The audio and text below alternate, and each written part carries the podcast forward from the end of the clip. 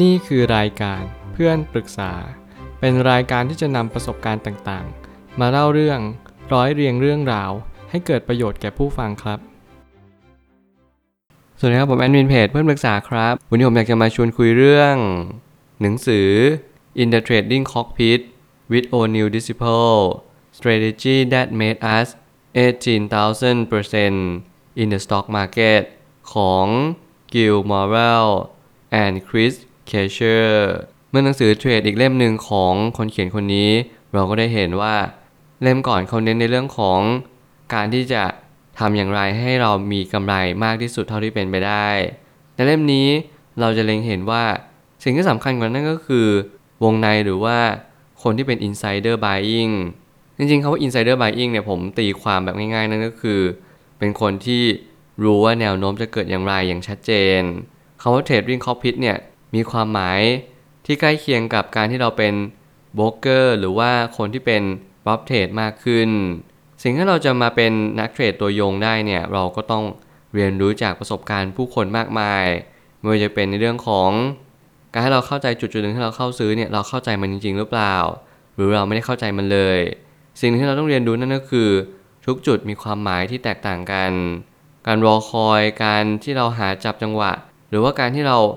ลองเล็งเห็นสิ่งที่ไม่เหมือนคนอื่นเนี่ยเราจะไม่สามารถที่ทำตามในรูปแบบเดียวกันได้ การเทรดไม่เหมือนการลงทุน ซึ่งเราจะต้องแยกแยะก่อนว่า แต่ละจุดในสิ่งที่เราเข้าซื้อเนี่ยจะไม่เหมือนจุดกับการลงทุนเลยอย่างเด็ดขาด เราแยกแยะได้ให้เราเข้าใจได้ เราก็สามารถที่จะไฮบริดหรือว่าเข้าซื้อในจุดที่มันสมควรได้อย่างแท้จริง ผมไม่ตั้งคำถามขึ้นมาว่า เมื่อจุดเข้าเป็นจุดที่ทำให้เรารับรู้ถึงการเปลี่ยนแปลงของราคา เราจึงต้องฝึกฝนจุดเข้าให้บ่อยครั้งเข้าไว้ หนังสือเล่มนี้มันเน้นในเรื่องของจุดเข้าอีกเหมือนกันในเรื่องของการที่เราจะทำกำไรได้สูงที่สุด ซึ่งทุกคนจะไม่สามารถที่จะตั้งเป้าหมายแบบสูงสุดได้ เป็นตัวเลขที่ชัดเจน แต่เราสามารถที่จะเรียนรู้รับรู้ว่า การที่เราจะทำกำไรหุ้นหุ้นหนึ่งเนี่ยสิ่งที่เราต้องรู้คืออะไรบ้าง การติดตามพื้นฐานของหุ้น การติดตามข่าวหุ้น รวมถึงโมเมนตัมเทรนของหุ้นนี้มันมาหรือเปล่า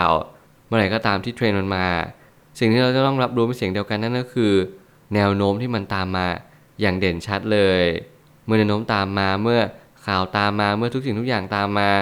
แน่นอนราคาหุ้น จะเป็นตัวสะท้อนหรือเป็นตัวนำแนวโน้มของตลาดมวลรวมได้เช่นกัน นี่เป็นเหตุผลในการที่เราเข้าไปเทรดว่า แต่ละคนจะมีเหตุผลที่แตกต่างกัน และคนที่สามารถเลือกลีดเดอร์ในตลาดหรือตัวหลีดตลาดได้นั้น เขาจำเป็นจะต้องมองเห็นบริษัทหรือตัวหุ้น ที่มีความเข้าใจ ในลักษณะของธรรมชาติหรือตัวมันจริง ๆ นี่จะเป็นเหตุผลว่าทำไมแต่ละคนจึงมีกำไรที่ไม่เท่ากัน ผมพยายามศึกษามากขึ้นในเรื่องของการเทรด ผมก็เล็งเห็นว่า เออ มือใหม่เนี่ยจะมีความคิดคล้าย ๆ กัน สมัยก่อนที่ผมเคยเทรด ผมก็มีความคิดแบบ พยายามว่าซื้อมาเท่าไหร่ ขายไปเท่านั้น พยายามหาช่องแคบๆ เราจะมีกำไรที่ชัดเจนในแก็บแคบๆ แต่ต้องเรียนรู้ก่อนว่า การที่เราจะเล่นเทรดในแต่ละสายเนี่ย เราจะมีกำไรที่ไม่เหมือนกัน เราจะมีเป้าหมายในการที่เราเข้าซื้อและจุดขายเนี่ยต่างกันอย่างสิ้นเชิง ซึ่งสิ่งที่ผมอยากจะบอกนั่นก็คือ เราทุกคนต้องกำหนดกันว่าเราคือสายใด และเรามีตัวตนใน character แบบไหนจริง ๆ สิ่งที่แตกต่างจากหนังสือเล่มแรกคือ วิธีมองที่คนละมุมกัน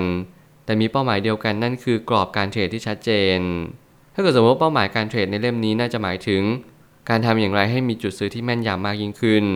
ผมว่าจุดซื้อที่แม่นยำต้องมาจาก ค่าเส้นเฉลี่ยที่มีความแม่นยำสูง ไม่ว่าจะเป็น EMA MA หรือว่า MACD ก็ตาม คุณต้องเรียนรู้ในเรื่องของเส้นค่าเฉลี่ยให้ชัดเจนที่สุด แต่ละหนังสือแต่ละคนแต่ละเล่มเนี่ยจะมีเส้นค่าเฉลี่ยที่แตกต่างกัน ซึ่งเราจะต้องนำไปปรับใช้กับตลาดของเรา รวมถึงหุ้นของเราด้วยว่าเขากำลังเล่นอยู่เส้นค่าเฉลี่ยใด ถ้าเราสังเกตเป็นเห็นเป็น เรารู้เลยว่าการหลุดเส้นนี้มีแนวโน้มที่สำคัญอย่างยิ่ง เพราะมันเป็นเส้นแนวโน้มหลัก ที่เขาเล่นกันมานาน ถ้าเกิดสมมุติว่าเขาเทรดกันเส้นนี้แล้วมันหลุดมาจริง ๆ หน้าที่ของเราคือ cut loss ให้เร็วที่สุด และเราอาจจะ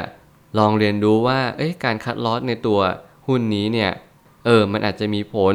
ที่ผิดแผกจากบางสิ่งบางอย่าง นั่นก็คือเทรนด์หลักมันยังไม่เปลี่ยน สิ่งหนึ่งที่เราต้องเรียนรู้นั่นก็คือกราฟ day week แล้วก็กราฟ month เพื่อเราจะเห็นภาพกว้างว่า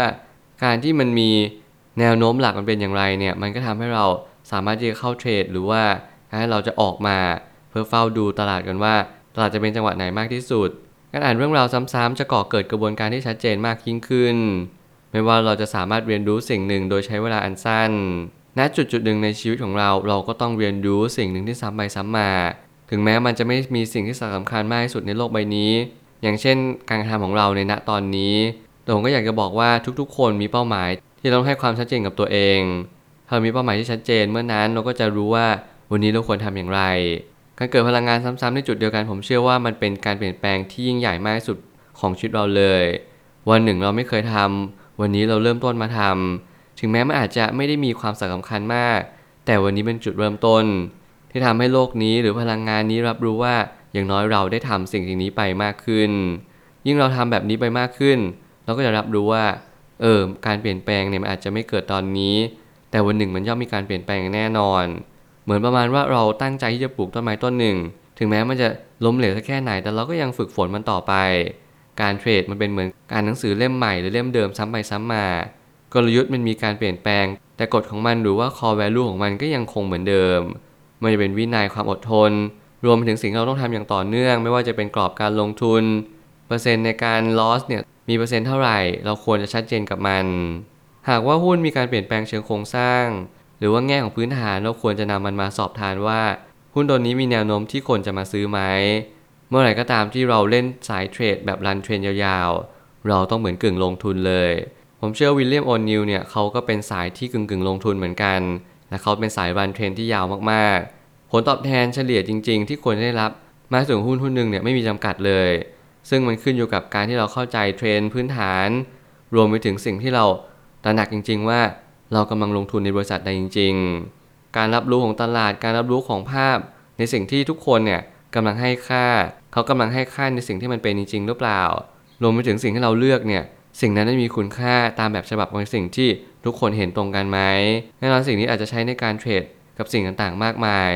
แต่กับหุ้นเรามีเงื่อนไขเรามีกฎระเบียบของเราที่เราจะต้องทำตามอย่างเคร่งครัด นี่ก็จึงมีเหตุผลว่าการเทรดในตลาดหุ้นก็จึงมี เงื่อนไขมีสิ่งที่เราต้องทำตาม ไม่ฉะนั้นเราก็อาจจะกลายเป็นนักเก็งกำไรทั่วไป ไม่ใช่นักเทรดที่ตามระบบแบบแผน หรือตามสายที่เราเลือก เราจึงค่อยๆสังเกตตัวเองว่าเราเป็นคนแบบไหน และค่อยเลือกสายตามมา สุดท้ายนี้สัญญาณที่ชัดเจนที่สุด คือสัญญาณที่บ่งชี้ว่าหุ้นนั้นมีคนเล่น หรือว่าสถาบันการเงินเข้าไปซื้ออยู่นั่นคือการเติบโตของราคาที่มีการย้ำแนวรับต่อเนื่องเสมอ เมื่อหุ้นของเราหรือบริษัทที่เราเข้าไปลงทุน มีแนวโน้มที่ชัดเจนว่า สถาบันเนี่ยเข้าไปซื้อตลอด แน่นอนนี่คือสิ่งที่เราต้อง remark หรือดอกจันเอาไว้เลย เข้าไปดูใน favorite หรือ wishlist เราว่า เราจะซื้อหุ้นตัวนี้อย่างแน่นอน การเฝ้าดูการเฝ้าระมัดระวัง และจังหวะการเข้าซื้อเป็นสิ่งที่สำคัญอย่างยิ่งเรียนรู้จักตัวเองมากขึ้นเรียนรู้จักหนังสือมากมาย และสอบทานกับตัวเองตลอดว่า เงินจำนวนที่เราเข้าไปเทรดเนี่ยควรจะมีเท่าไหร่ สถาบันทางการเงินเขาสนใจ